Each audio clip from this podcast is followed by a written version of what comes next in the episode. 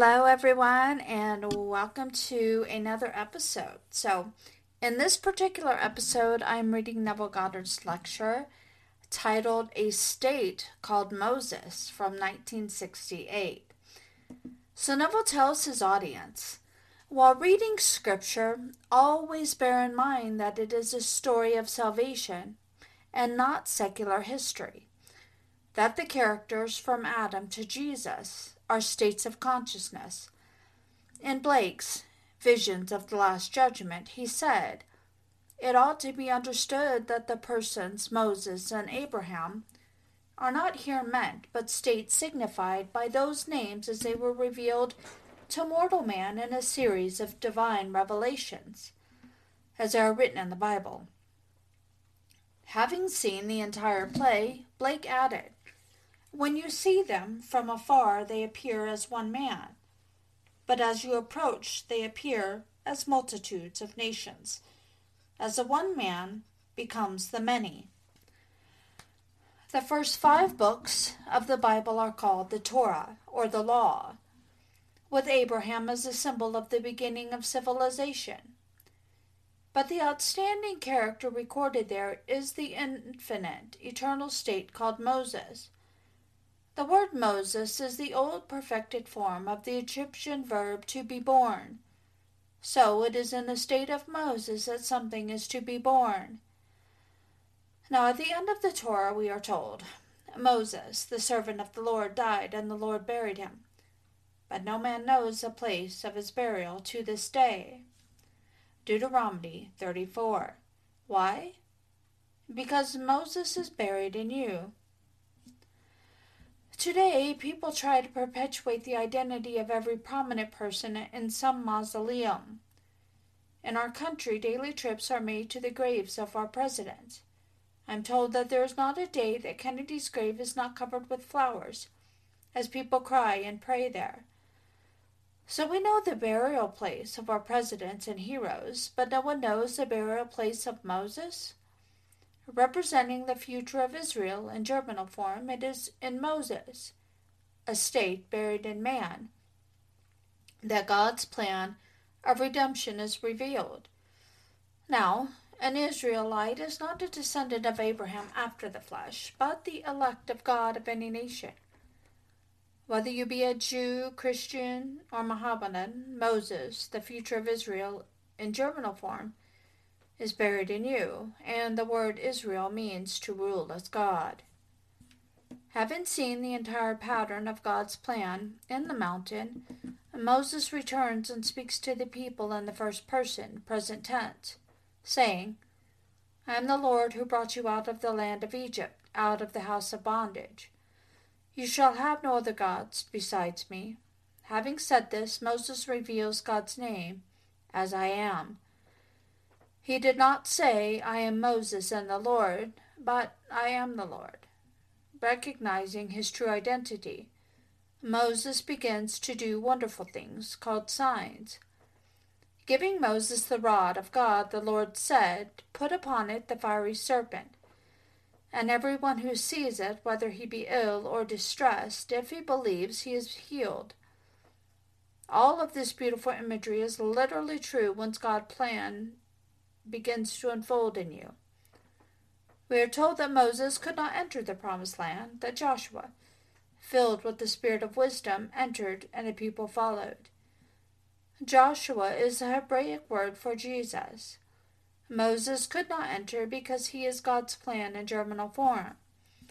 Joshua is its unfoldment, as the word says I am the Lord your God, the Holy One of Israel, your Savior, and besides me, there is no Savior.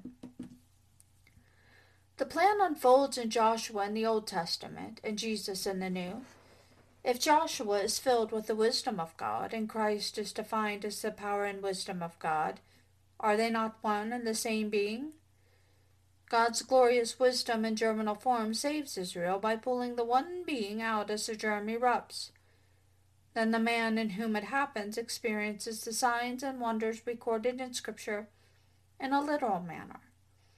Who would have thought that the rod of God with a fiery serpent on it was literally true? Yet I know it is the state you will experience as you enter the promised land. I do not care how long you live or how much you own. You will die to this world. But you are destined to move into the land of the promise, a land that is eternal, where you cannot die. The garment of nature you now wear will die, but there is a germ in you called Moses that lives forever. He is buried in Golgotha, the skull of man, and the rod of God is your spinal cord. Having descended into division, God's creative power has gone down into generation. It is destined to be reversed and turned up into generation and unity. There is only one creative being, only one God. Being protean, he appears to be unnumbered nations, races, and people. But in the end, one by one, he gathers himself into the one body, the one Spirit, one Lord, one God and Father of us all, yet without loss of identity. You will know you are God. I will know you, or I know you, and you will know me. Having known each other in this violent state by the mask we now wear, we will return to the unity of one made up of others, to be brothers in that heavenly state. It is Moses who betrays God's name. Now that you know it, ask for wealth in the name of God by saying, I am wealthy. You cannot point outside of yourself and call upon God's name. If I am in an impoverished state and desire the state of wealth, I must dare to assume I am wealthy. The Torah, or the Torah is a discussion between Jehovah and Pharaoh, or faith and doubt. You must have the faith of assumption that you are the man you want to be in order to become it. As you walk in the assumption that your desire is fulfilled, you are calling upon the name of God and conjuring that which you are assuming. You must dare to assume wealth, if that is your objective. If you desire health, you must assume it, even though the doctor's reasoning world produces proof to the contrary. You must be ever aware that they are not your God, that there's only one God, and his name is I Am. When you point to another as an authority in your world, you are transferring the power that belongs to God to an idol. Now, if you call for anything with the same with the name of God, and His name is I am, and you say I am, are you not your own maker? God is, for I am. I kill and I make alive, I wound and I heal. I create the light and I form the darkness and besides me there is no other God. Whatever I want, I must assume the full responsibility for it. If I want to conjure health and the doctors tell me I cannot overcome my illness and I believe them, I have made my choice and must accept the responsibility for it. But if I dare to assume health, God is proclaiming it, for he has no name other than I am. This is a grand revelation found in the third chapter, the fourteenth verse of Exodus. Go and tell them I am has sent me to you. Whatever you declare is for God's name is any form of the verb to be, whether it is I am, I was, or I will be. Remember, Moses is not a person, but an eternal plan of God. He was shown everything and told to follow the pattern that he saw in the mountain. No one knows who wrote the books of the Torah. They are only signed with the letters J, B, and P. In fact, we do not know the author of any book in the Bible.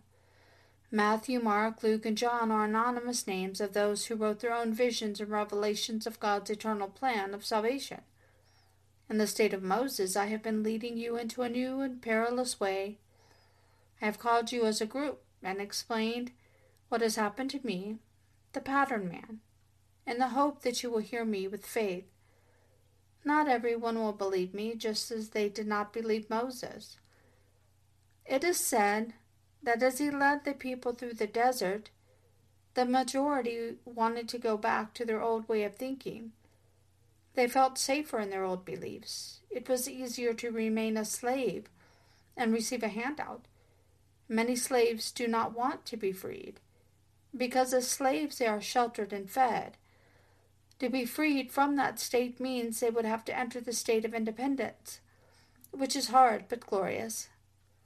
When you believe God is your own wonderful, loving human imagination, you are freed from the slavery of the belief in another. Man has been taught to believe in an external God, to turn to Him when in need. And even if He doesn't respond, man continues to think God is doing His work. But Moses tells us to turn to no other God, saying, Besides me, there is no other. The only God who will bring you out of slavery is I am. While enslaved, assume I am free, and have the courage to continue worshiping the only God, for there is no other. God did not promise life without peril because you are capable of falling back into your former state of consciousness, thinking you may have made a mistake. You can again bow before man made icons and go to Mass on Sunday mornings so Moses leads you to the promised land, but he cannot take you in. This you must do by yourself. Moses is the pattern in germinal form that erupts as Jesus. When everything said of Jesus, Christ, in Scripture erupts in you, you stand amazed to realize that you are He, that there never was another, that the only or the one and only God and His pattern of salvation is buried in all humanity. Now, you either believe my words or you do not. It's entirely up to you. I have told you what I saw on the mountain top, the great Mount Sinai, where the laws were given in the beginning. Having experienced that which was seen in the beginning, I have come to tell you, my people, exactly what happened, and I have not altered it. In the state of Moses, I have led you out of the land of Egypt. And when the time for my departure comes, I, a servant of the Lord, will die and be buried by God Himself. This is the great mystery of the seed. Unless it falls into the ground and dies, it remains alone, but if it dies, it brings forth much. The pattern. Like a seed is planted in the earth, called Adam. The seed will take root and unfold according to its pattern. The first eruption is to awaken. For just like a seed, the moment a little shoot comes out, you know the seed is alive and has taken root. God is a God of the living and not the dead. So what seemingly was dead awakens, and man resurrects within himself, awakening within your immortal skull where you were buried. You come out, and Scripture unfolds before you. A child symbolizing your birth is present. Three witnesses are there to fulfill Scripture. Five months later, the pattern erupts again, and David stands before you and calls you Father. You will recognize him and proclaim the words of the second psalm Thou art my son, today I have begotten thee. The relationship between you and your son cannot be described, yet there is no uncertainty as to his identity or yours. The third eruption occurs four months later when your body is split by a bolt of lightning. The lovely hymn, Rock of Ages, calls it a cleft, saying, Rock of Ages, cleft for me. When your body is cleft, you see golden liquid light at its base. Fusing with it, you become a coiled, fiery serpent, like a bolt of lightning. You uncoil right into your skull as it reverberates like thunder. These are the first three acts of the unfolding of God in you. Then, after a period of two years and nine months, the pattern completes itself as a dove, the symbol of the Holy Spirit, gives a seal of approval by descending and smothering you with affection. Unable to deny your visions, you will share them with others, cautioning them, telling them that the way is perilous, for you are taking them into a new land. And, if they follow you, everyone will have a common experience. Because we all differ, no two will experience a pattern in an identical manner, but everyone will meet David. Regardless of the color of your skin or your gender, you are going to meet a blond, blue eyed lad who will call you father. David is not looking for a man after the flesh, but the God who is his father, and you will know that you are he. Moses is God's pattern of salvation in germinal form Having seen the pattern, Moses does not take you into the promised land, but reveals the pattern to you. It is Joshua who enters and Jesus who unfolds as a pattern within you. If in spirit David calls you my Lord, and scripture tells you that David called Jesus my Lord, are you not Jesus? Are you not he who said, I am the Lord who brought you out of the land of Egypt, out of the house of bondage? Perhaps you have a friend who desires to enjoy good health. You can give it to him in the name of God by listening to your thoughts and hearing your friend tell you he has never felt better. Who is hearing the words? I am. That's the Lord. Respond by telling your friend how great he looks in your imagination. And God is speaking. If your friend is unemployed, hear him tell you he now has a wonderful job. Congratulate him and feel the joy that would be yours were it true. Then ask yourself who is doing it, and you, the Lord, will say, I am. All day long, man exercises his creative power, unwittingly bringing confusion into his world. Then he rushes to a church and prays to a God who does not exist. For the only God is I am. There's no other God, and there never was another God. Practice the law of identical harvests by going to the mountain top. I hope your ambition is to have Scripture unfold within you, for that would transcend anything here. But perhaps you are one of those who want to leave this world so famous or wealthy that your remains will reside in some huge mausoleum, even though there is no assurance the building and its contents will survive. If so, that's all right. But you now know where Moses is buried.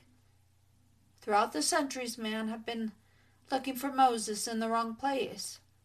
Thinking he was buried on the outside, they search in vain, for God buried him in the skull of man. Containing God's plan of salvation, Moses reveals the pattern which, when it unfolds, saves man. The word Jesus means Jehovah saves. When God's pattern unfolds, God has saved himself like a seed which disappears as it becomes what it contained. The pattern unfolds into the tree of life to become one with God, the Father of the seed. Take my message to heart and dwell upon it. Set your mind fully upon this hope that God's pattern of salvation will erupt in you while you are in this sphere.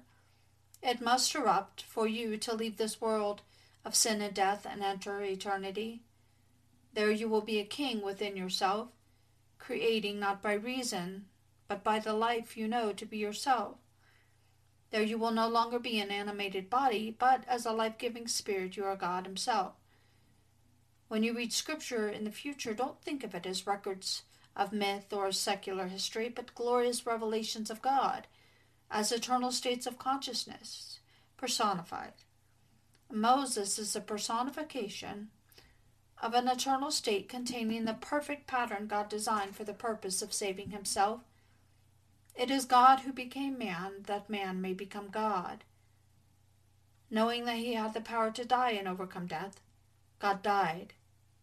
Now he must overcome death, and he will. History tells us of the great Roman Empire and the Chinese Empire. We are living in the day when the great British Empire is vanishing. There was a time when the sun never set on the British Empire, and now it has diminished in size to almost nothing. Every empire dies in time.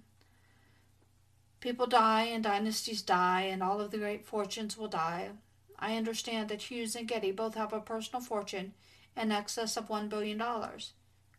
If their fortune was invested at 6% interest, they would receive 175,000 a day, 7 days a week. Yet when they leave this little segment of time, they will not take it with them. That's this society. So why put your hope in it? Instead, put your hope upon the plan contained in Moses. For buried in you, God's plan will erupt, and you will enter the promised land as Joshua, called Jesus. Now let us go into the silence. All right, so there we have Neville Goddard's lecture from 1968 titled A State called Moses. Thank you so much for joining me today, and I will see you next time. Bye now.